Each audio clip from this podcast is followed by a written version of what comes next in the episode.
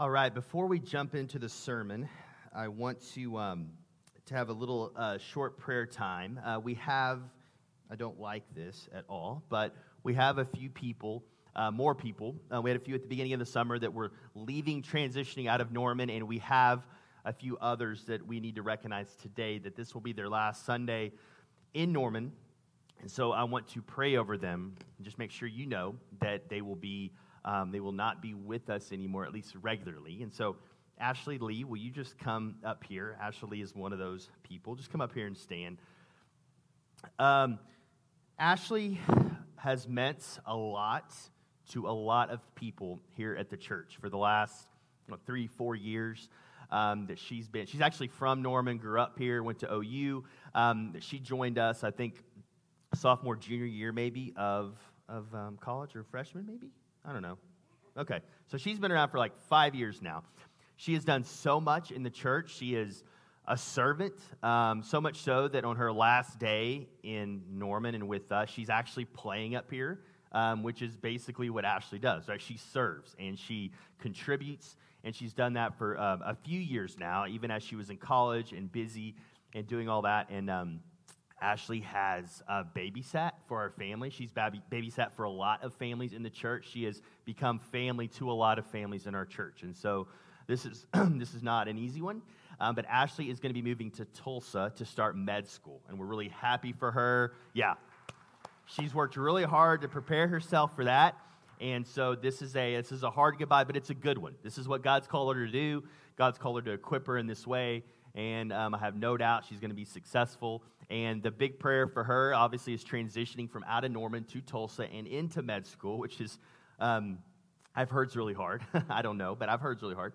And then also, we want her to find a church. We want her to find a church home that will be blessed by her the same way we've been blessed by her at Providence Road. And so we're trying to help with that. We're making connections. I've already made a connection to a church that is very much like Providence Road. I'm friends with the pastor, so hopefully she will get plugged in there and it will, it will be a good transition. The other family I want to recognize are the Eplings Stephen, Hannah, Colette, and Everett.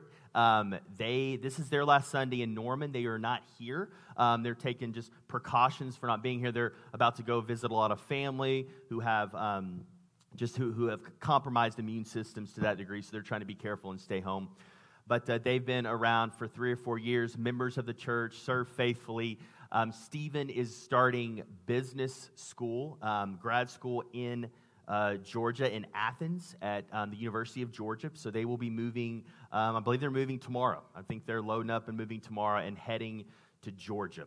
And so if you know them, if you have their information in your cell phone, send them a text and just uh, tell them goodbye and maybe encourage them with a note and tell them what they've mean to, to, uh, to you in their life. They've been in a missional community with Nicole and I for a couple of years and have meant a lot to my family. They've served here faithfully in different areas, and so they're another uh, family that we're going to um, dearly miss. But again, uh, Stephen's called to this, and uh, God's uh, given him a pathway um, to be able to use his gifts, and he wants to, um, to, to, to, take on um, grad school to do that. So I'm going to pray over um, Ashley and the Eplings now. So just, uh, just pray silently as I pray for them aloud. Father, I uh, am so thankful for Ashley and the Eplings, and um, this is just uh, as I've been around church for at least Providence Road for a while now. This is um, this happens more than I wish it would happen. Uh, but that's, that's just the nature of, of, of, of, what happens. The people move and people um, get other jobs and start school and, and these kinds of things. And uh, this, we trust that this is all in your plan and in your sovereignty and providence, and that the people that were supposed to be here are, were here and contributed and served and were faithful members. And that's what the Eplings and Ashley have done.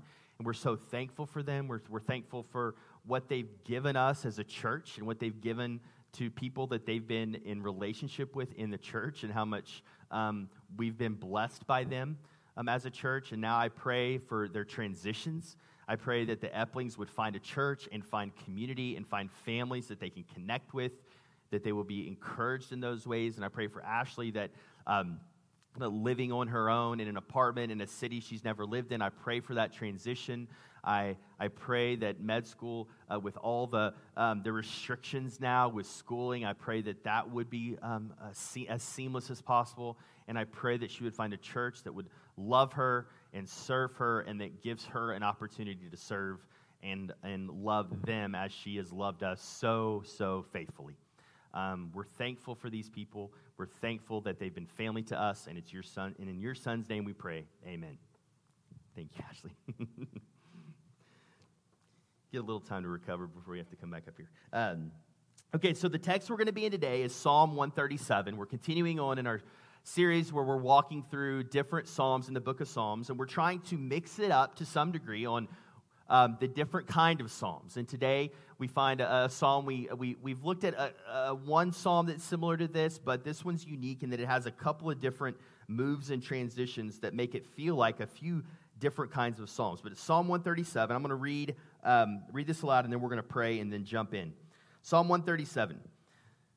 By the waters of Babylon, there we sat down and wept when we remembered Zion. On the willows there we hung up our lyres for there our captors required of us songs, and our tormentors mirth, saying, Sing us one of the songs of Zion. How shall we sing the Lord's song in a foreign land? If I, if I forget you, O Jerusalem, let my right hand forget its skill. Let my tongue stick to the roof of my mouth if I do not remember you, if I do not set Jerusalem above my highest joy. Remember, O Lord, against the Edomites, the day of Jerusalem how they said, Lay it bare, lay it bare, down to, the found, down to its foundations. O daughter of Babylon, doomed to be destroyed, blessed shall he be who repays you with what you have done to us. Blessed shall, be, shall he be who takes your little ones and dashes them against the rock. This is the word of the Lord. Let's pray. Father, I pray. Um, I to want to begin by praying for, um, or, or, really thanking you for um, this country we live in on this uh, Fourth of July, Independence Day weekend. We're, we're thankful that you allow us to live in a, in a country that you've blessed in a lot of ways. That through your common grace, um, you allow many of us to experience um, the freedoms that, w- that we, we enjoy. And um, as I've traveled around the world um, quite a bit, um, there's no other country I'd rather live in. And I'm thankful to live in this country.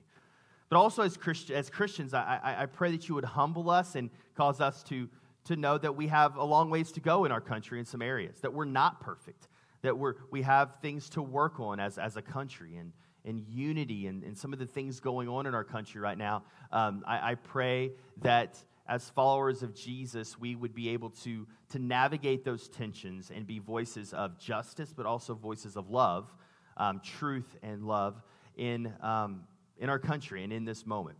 And so I, am thankful for uh, the men and women who've, who've died in the past for our country to give us the freedoms we enjoy. And I pray we can remember those people um, this week. And I pray that the scripture we're going to look at today, this passage, would help us um, be able to live in the, the tension of living in this country, but also um, that this country is not our ultimate home if we're followers of Jesus in here and how to navigate the tensions of that as we live our life here on this earth. It's in your son's name we pray. Amen.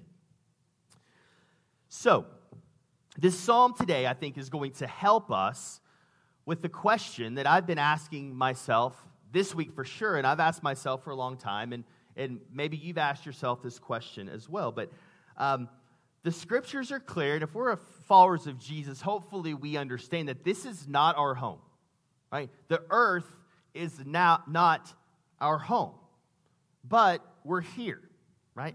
We're here, right? We're here on earth. We're here in the United States right now. And how, so how should we live? If we're, if this is not our home, but we're here, how do we live in this, uh, this tension that sometimes we find ourselves in? And some, some examples that I think I, I think about when I think about this is um, take for hotel rooms. When you walk into a hotel room, I've always I had this thought pretty much every time I walk into a hotel room, whether when I'm bringing my bag or my suitcase into that room, is should I unpack? Right? Should I unpack my suitcase? And you go through kind of the formula of like, well, like how long am I here and is it worth it? Like unpacking, repacking. I know some of you are probably like, you're unpacking before you even walk in the door because you have to have everything out of your suitcase. Some of you are like, if I'm not going to live here long term, I'm not going to unpack and I'm going to live out of my suitcase. Right? I've always been curious why in hotels they like give you so much storage space. Like they give you drawers and hutches and dressers and all of this like pretty nice furniture. Even like the two star hotels that I've spent pl- pl- spent plenty of nights in that like are really kind of um, just places of junk, but they still are like saying, "Hey, c- come and put your stuff and unpack here." And I'm like, "I'm not. A, I'm not staying here. Like, I'm just." I'm just stopping because I'm tired and I need to get out of my car. Like, I'm not unpacking my stuff in this place, but yet they're like begging you to unpack your stuff here. Um, another example is renting versus buying a house. If you've rented a house uh, before, um, you kind of know that if something goes wrong, if it doesn't inconvenience you, it doesn't hurt your comfort, you're probably just going to kind of let it go, right? Like, but it, it could, those things usually add up and have ramifications long term for the long term health of that house. But if you're an owner of that house, then something little happens, you're thinking, well, is this a big deal? Is this going to hurt the value? Is this going to compromise our comfort long term if we're staying in this house for five years? You usually address it because that place is your home. Whereas a rental house, I think we all kind of know to some degree that this, this rental house isn't our home long term. Another example is when I lived in China. I lived there for a year, and when I moved to China, I knew it probably wasn't going to be longer than two years, and it may just be only one year. So I did unpack, right? It was long enough where I needed to unpack. I had a job. I needed to put some, some shallow roots down uh, to be able to, to uh, kind of flourish and do what I needed to do there. Um, but I also felt like this long term tourist. In the back of my mind, I knew this wasn't home, and it changed the way I interacted with people. It changed the way I went about living there because I knew that China more than likely was not going to be my home long term, and my home was still in Oklahoma.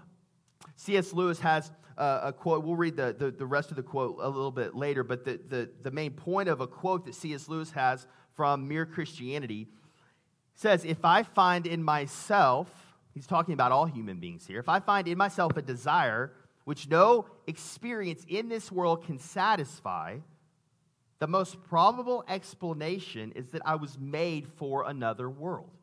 And what he's saying here is that if you go back to Genesis 1 and 2, you have the Garden of Eden. That was supposed to be the home for all humanity forever. Garden of Eden, right? Like that was to mimic heaven, to mimic the kingdom of God, and that was supposed to be the place. But yet, then Genesis 3 comes, we read that, and through uh, Adam and Eve's disobedience, sin comes into the world, and we don't get that experience anymore here on earth. We get shadows of it, we get tastes of it, we get echoes of it in different places, but we can't grab it. We, we, and this is what Lewis is, I think, wrestling with is it just feels like this is not supposed to be our home, or things are not supposed to be this way. And this is what gives us this, I think, internal drive for justice and to see rights, uh, wrongs made right, and those kinds of things. And so I think the point of this, and really what I want us to see from the psalm today, is that our view on what home is and how much we think about what home is has massive implications for how we think and how we live.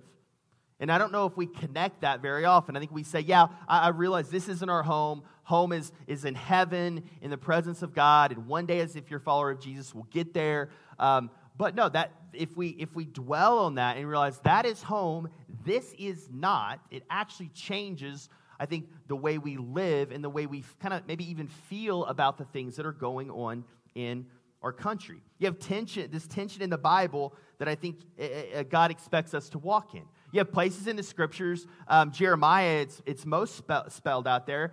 Uh, God, through the prophet Jeremiah, tells God's people who are in captivity in Babylon, he tells them to, to get jobs, plant gardens, put roots down, raise your kids here. And he's really wanting them to raise generations here, and those generations raise other generations to be able to, and he says, to see this place flourish. He's asking them to put roots down so that Babylon may flourish. And obviously, that, that God's will and God's kingdom can have influence in that. But he, he's kind of in, on one side of the tension, he's saying, put roots down. Get jobs, make this place your home, even though the Babylonians were terrible. They were trying to take the memory of God away from the Israelites and cut all of their culture away from them and trying to forcibly assimilate them into their culture. Yet God says, go ahead and do it. But he's also like, don't forget about me, though, why you're in the middle of doing that. But that's on one side of the tension. And then you get places like 1 Peter 2, and really from um, Abraham in the Old Testament all the way through Revelation, you get these words that describes Christians as sojourners, aliens, pilgrims. Um, you have Jesus who says on one occasion that the foxes have um, holes, birds of the air have nests, but the Son of Man has no place, nowhere to lay his head. And what Jesus was saying there is in, in, as Jesus was a human and doing ministry, he, this wasn't his home. Right? He even knew that this was temporary. He, he was telling the people who were following him, now remember, if you follow me, you're, you're for sure going to be an alien. You're going to be a sojourner. You're going to be a pilgrim, and you're not going to have a home if you follow me. So the Bible lays out this tension, I think, of yes, we're aliens, but also to put some measure of roots down to be able to see flourishing in the places around us. And so that brings us to this psalm that I think gives us one angle, kind of one viewpoint on how to handle this earth not being our home. And this psalm is broken down into three parts. Verses 1 through 4, you have this corporate lament. It's a kind of a psalm of lament. They're lamenting where they're at, where the, where the, where, and yeah, where the people are at at the time. They're actually, this is, this is written after, after they've been exiled. Um, so after they've been, spent time in Babylon. So this psalmist is thinking back to the way things were in the past. So they're lamenting that.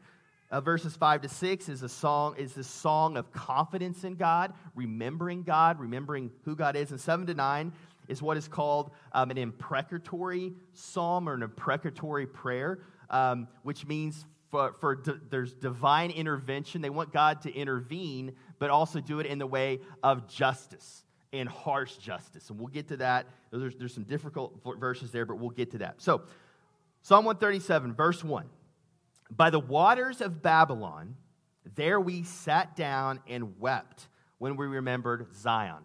Babylon, Babylon was a, uh, a, um, a nation that was um, known for their rivers and their tributaries coming off of these rivers. If you read anything about ancient Babylon, um, in modern day Iraq, you'll see um, them referred to water was a big deal there. there it, was, it was fertile, it had a lot of um, advantages because there was so much water there. So when they, the psalmist is thinking back, by the waters of Babylon, there we sat down and wept when we remembered Zion. So, Zion is this, um, it can be a physical place where um, God's, God's temple will be put long term, or it can also be this, this spiritual reality, kind of like the church. We say a church can mean a, a, a building like this, but the, when we also say the church, it can also mean this spiritual reality of all the people who know Jesus in the world. So that's similar to the, the, the phrase Zion there. And so Babylon also became a symbol um, or a saying, and you'll see this throughout the scriptures. Even though they're not referring to the physical nation of Babylon, it can be a, a, um, a metaphor for just society that is hostile to God. So that became the metaphor, the primary label. Because the Babylonians were so hostile to God, the world or the culture around God's people um, became known as Babylon. So that, that it kind of grew um, in meaning as time went on. And from a material perspective, Babylon was so, um, so wealthy, and, and the, the Israelites didn't have a terrible life in some respects from a material perspective. They were able to kind of fit in, and as long as they went with the flow of the society of the Babylonians, they had um, some possessions.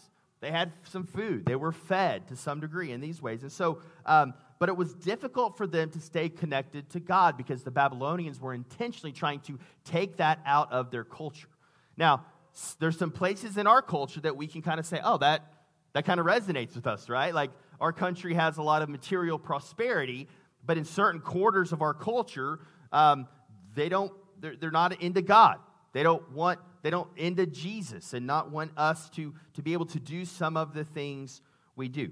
And then when it says, they says that sat down and wept and we remember Zion, what they're saying here is how can we sing? How can we be able to remember and and, and, and sing? They're about to, about to sing here in a second, but to think about singing and worshiping when we're in this situation. We're not home. We're not where we want to be. We've been exiled. We're in this, this place that these, these evil people in their mind are trying to take uh, God's, the, the memory of God away from us and take away our worship. They're mourning. I think this, this idea here gives us, gives us a, a place, gives us permission to mourn where, where we find ourselves. We should, there should be times in our lives where we weep that we are not home, that weep that this world the way it is, lament that things should be better and could be better because that is, we're kingdom people. We want to be in the presence of God. We, we, we should prefer Eden over the world we live in. Let's read a verse 2. On the willows there, so on the trees near the rivers, they're, imag- they're, they're thinking back here, we hung up our lyres. It's like a harp, it's a musical instrument that they used in worship. For there, at this moment, our captors required of us songs and our tormentors mirth, saying, Sing us one of the songs of Zion! Exclamation. Um, so, what is happening here is they're, they're, mocking them, right? They're all sitting, probably gathered by this river, and they're. Um, they've got their they're about to sing or they got their instruments there which was commonplace for them to, to, to try to remember to, to force themselves to remember god and not lose the memory they would sing to him these old songs and then the babylonians would come along and say yeah sing your little songs to your god how's he helping you right now right like, like look around you you're in captivity like you're not at home, you've been brought out of your home. Go ahead and sing songs to your little God that is obviously powerful, right? They're, they're mocking them. They're getting, they're, they're poking fun at them to say, sing these songs to this imaginary God that's not going to help you. And then in verse 4, they said, How shall we sing the Lord's song in a foreign land? And you can almost hear just the lament in that. Like, how can we find the place to say, God is great, God is powerful, God is going to cause us to flourish, and He's our protector. And Zion is this wonderful place where we'll be in the presence of God, and they remember the promises of God in the Old Testament up to this point, and yet around them in their immediate environment, they don't see it. They don't have control of the way they live. They're in captivity in some sense. They're being forcibly assimilated into this pagan, in their minds, evil culture, and they're lamenting this. And I think this, um, once again, helps us to put ourselves in their shoes. If there aren't times and there's not this tension point in our lives of lamenting that this is not our home, that helps us to not be so attached to the things of the world, because this is not our home. This is not the way it's supposed to be. Um, so we see in those verses this happening. Um, and then let's move on to, oh, well, actually, um, this, this should also bring us awareness to those labels that the New Testament gives on us, like uh, sojourners, aliens, strangers, pilgrims. We should feel um, those, those, those, is that me? Can't tell this. Sorry. Keep hearing something. Sorry. How'd that happen? Coldplay. That's nice. How did that happen? Okay. My hands were not in my pockets. You saw that. Okay. Um, so, sorry about that. Um, so they could at this point, they could, you can almost feel this, they could throw in the towel. They could say, This is enough. We're not even going to try to keep worshiping. We're not going to try to do this thing where we sit down by the river and sing because it's not worth it. This is, this is too sad. And in our day and age, uh, in, in the New Testament, in 1 Peter chap, chapter 1, right at the beginning, Peter's writing to exiles, he says, Elect exiles who are scattered.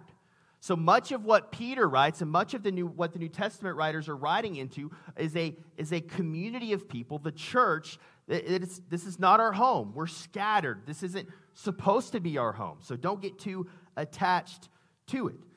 And this, the things that they were thinking about and, and, and were, were being, were, being, um, were being tormented with here, they were trying to wrestle with this tension of it not being their home but at wanting to be their home and wanting to sing to God. So there's this real tension that they're facing. Let's look at the next two verses. You, you see this pivot here. And we don't get a lot of uh, understanding behind this pivot, but something happens here in verse 5. They say, If I forget you, O Jerusalem, let my right hand forget its skill. Remember, this is, these are musicians talking here. So let my right hand forget its skill, how they played the instrument. Let my tongue, here's the singer, stick to the roof of my mouth if I do not remember you, if, if I do not set Jerusalem above my highest joy. So if I if I don't do these things, if I how can I not sing songs to God? How can I forget the God who brought us out of exile, uh, out of exile in, in, in Egypt, the, the, the God who's fulfilled these promises. How can we forget this God? And where this is where they are, they are remembering their loyalty and confidence in God. In the midst of their sorrow, they make this turn. Remember, this is all one psalm. This is all one song that they would sing in worship um, after they got out of exile. Now, you remember for the Israelites, the, the temple or the presence of God is where they thought of things like the, the, the presence of God and his, his goodness and the, the atonement and the covenant and the kingship of God, where they received forgiveness and reconciliation. All those aspects that we should be remembering the gospel, um, this is the same things that they were um, mourning and trying to remember and trying to force themselves to not forget about. Okay, so we see this, this once again, this tension of um, this is hard, this is difficult, but I'm not going to forget. I'm not going to give up. I'm going to remember that this is not my home. I'm going to remember the gospel and the goodness of God.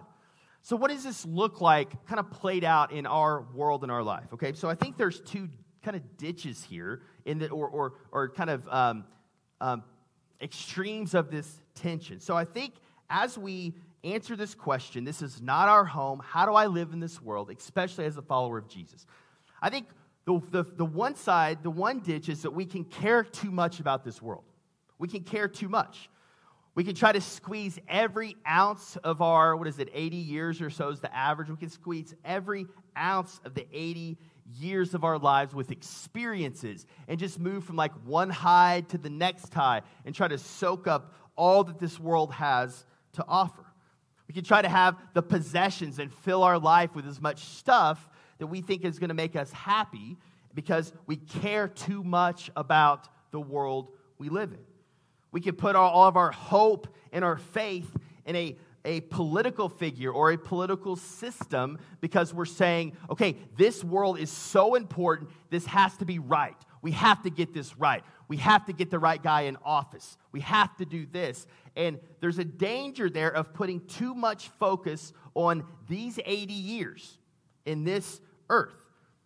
And, and, and putting our faith and trust in, in the hype of politics um, instead of um, having a measured view of, of engagement in politics. And we'll get to that here in a second. That's, that's one ditch. The other ditch is caring too little about this world, right?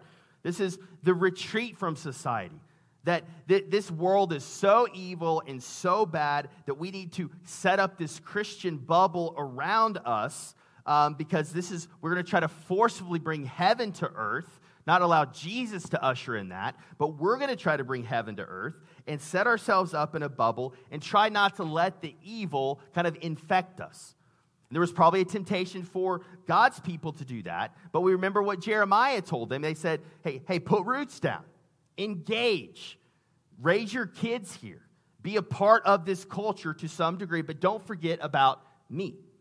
Okay, another kind of ways we can care for too little is eh, care too little is seeing like, hey, what's what's, um, what's the point in trying to see God's kingdom come in, in more, um, in a greater degree in our world when this isn't our home? Why should we care about it? Who cares about ethics? Who cares about people's flourishing and, and, and, and those kinds of things? Because we have a home waiting for us in heaven. That's the ditch of really caring too little about our world and not being engaged in, in these kinds of things. So, how do we go about navigating the tension and kind of walking, I think, on this on this uh, path where we stay in the middle? Well, I think the answer is, is the gospel. And it's not just the personal gospel that gives us the motivation to do this, it's also kind of the, the cosmic gospel. And, and Paul uh, nails this in Ephesians chapter 1, uh, verses 7 through 10. The verses will be on the screen. Listen to Paul here explaining the gospel, especially in verse 10. We'll get there. In him, Jesus, we have redemption through his blood, the forgiveness of our trespasses, according to the riches of his grace, which he lavished upon us in all wisdom and insight, making known to us the mystery of his will, according to his purpose, which he set forth in Christ. As a plan, there's a plan here for the fullness of time to unite all things in him, things in heaven and things on earth. So there's this cosmic plan of redemption that comes out of the good news of the gospel. So this is our this is our roadmap to remember what Jesus has done. He allows us to, to be able to, to understand and to grow personally in the gospel so we don't have to trust in anything of this world. We can hold the things of this world loosely because we because Jesus has us, he's holding on to us tightly. We don't have to run do different things on the earth, but there is a plan that that um, God has in Jesus to unite all things under himself. So we can work hard in the areas of the world that we see. We can work hard to see that all human beings have, have an equal chance of flourishing. We can work hard to protect those people who, who aren't being protected. We can work hard to try to keep, uh, uh, to, to, to have um, Christian liberty and these kinds of things. But when we don't get our way on this earth, when things don't fall the way we want them to on the earth, we, those things we're holding on to them loosely. And we can let those things go because this is not our home. This is not our home. So again, there's this, this, this way we can walk the tension here. And I think this is what Israel had to do in exile and how we can do that in this day and age. Let's finish the psalm. Back into Psalm 137, verse 7.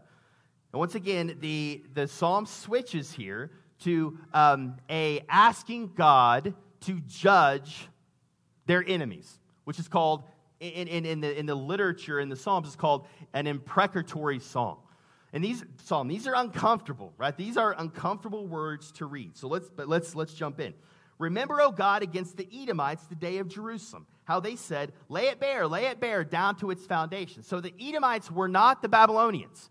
They're different but they're watching the Babylonians take over Israel, and they hated Israel so much that they're like the, the, the, the fans on the sidelines who are saying, Yeah, get them, Babylonians, tear it down, destroy all of Israel, wipe them out. We don't want anything to do with them, we don't like them.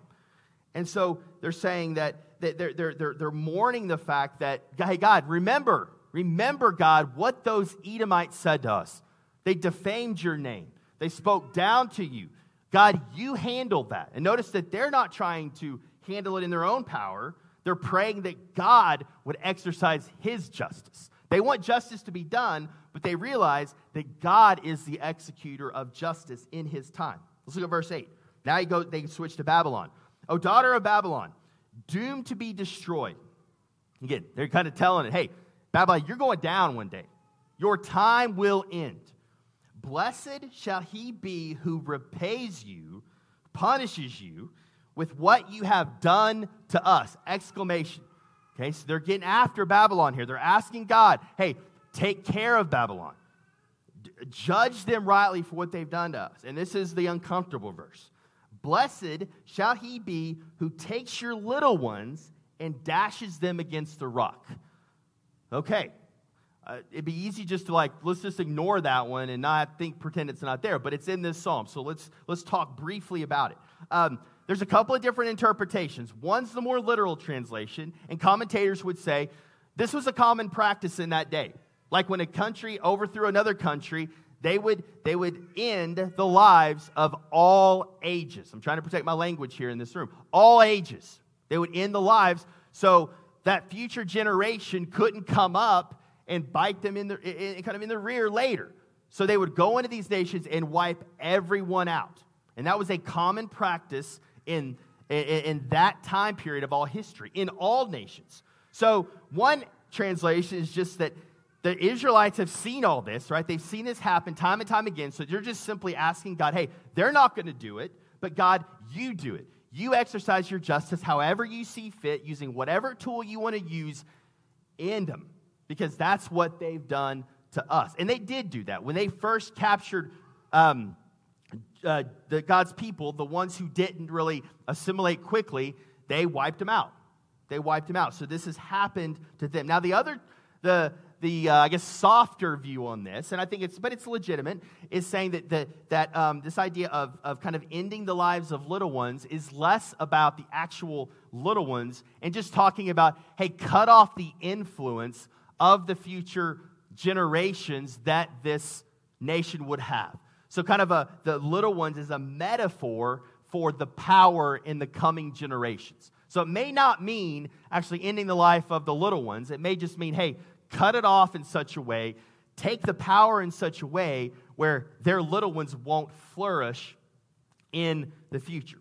Okay? But the main point, the main idea for us here is that they are asking God to execute justice. And we know on this side of things, on this side of the cross, Jesus has taken all of that justice upon himself. The wrath that God would have towards all of this, Jesus has absorbed all of that upon himself. Okay, so God deals differently with the world on this side of the cross because of the cross. This is more reason to glory and be thankful in Jesus. And then there's this also, I'll, I'll read a, a, commentator, he says this. He says, um, There will be a day when Babylon will be no more.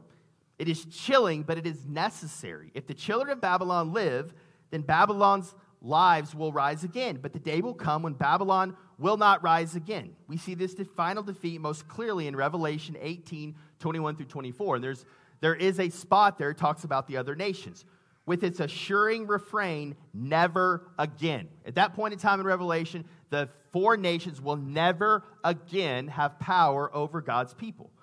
One day, evil will be no more. One day, hostility to God and his people will be no more. And we see in the very next chapter of Revelation 19 the vision for what things will be like. The vision for all the pain, all the mourning, all the suffering will go away. And if you want to read more on that, uh, chapters 19, 20, and 21 of Revelation just give this beautiful vision of what our hope will look like. So, to end, what's the application here? The application is number one, be aware of the biblical tension. Be aware uh, of and understand the tension that God wants us to walk in. And I think we see that tension on both sides throughout the scriptures. We see in the world, but not of the world. That's Jesus, right? We see um, the already, but not yet of the kingdom. We see the, hey, uh, put roots down, uh, cause this, this, this, this nation on earth to flourish so I might have influence. We also see, hey, you're, you're aliens, you're, you're pilgrims, you're sojourners. Don't get too attached to this world. You belong to another world that is so much better. So be aware of that tension. Um, Watch the ditches, right? We talked about those ditches. Watch the ditches. Work for the flourishing of all people in our world. Be involved with ethical issues the Bible speaks us to be in. I'm not opposed to being involved in politics. Go get it if you want if you feel like you want to be involved in politics. But as you're working in politics, just know you're working for a world that's going to um, go away one day. But God still calls us to, to be a part of that. Once again, there's the tension, right? Um, and, and then also remember that we are aliens. This is not our home. A better one awaits. Uh, we shouldn't be like the world around us all that that's why the word alien is used right if an alien came to our world they would look weird. They would look different. They would be otherworldly. This is exactly the way we should live which means that our attachments to this world should be weaker than most of the people around us. And this is scary but even our families. I started thinking like to the great to the furthest degree, what's what's the thing that would be hardest for me to let go of in this world? It would be um, my family, right? But he calls us to even hold our families loosely because of the home that's awaiting for us. Again, this is just a mist, the Bible says. This is this is 80 years on average, and then it's gone. We have eternity before we were born, and we have eternity um, ahead of us after we pass away. And that's a lot more than 80 years. We need to remember that. Um, and then the last thing just to remember is the gospel. That that is the only hope to navigate this tension, to really do that. Because we're going to either put our hope in security or safety on earth, or we're going to put our hope in trying to fix the world and use all of our time to try to fix a world that we're not even going to spend eternity in. And so the only hope is the gospel and resting that God is providentially in control. He's going to work things out, and I can look to Him for hope because we know the way this story ends. Um, and I want to read um, the last thing, and we'll close. Um, this, the full passage for, from C.S. Lewis, I read a bit of it earlier. Um, this is beautiful from Mere Christianity. If I find in myself a desire which no experience in this world can satisfy, the most probable explanation is that I was made for another world. If none of my earthly pleasures satisfy it, that does not prove that the universe is a fraud. Probably earthly pleasures were never meant to satisfy it, but only to arouse it, to suggest the real thing. If that is so, I must take care, on the one hand, never to despise or to be unthankful for these earthly blessings, and on the other, never to mistake them for something else which they only kind of copy, echo, or mirage. I must keep alive in myself the desire for my true country, which I shall not find till after death. I must never let it get snowed under or turned aside. I must make it the main object of life to press on to that country and to help others do the same. Let's pray. Father, I thank you for Psalms like this that are, the Israelites are, are, are raw. They're saying, I'm tired of this. I don't want to sing. I don't want to be mocked anymore. How can we sing to God when we look all around us and it doesn't seem like we're in our home or a good place? But then they quickly turn and say, wait a minute, I, I, I can't remember you. I can't remember your goodness. I can't remember the promises that you made to us in the past, that our, that our ancestors told us about.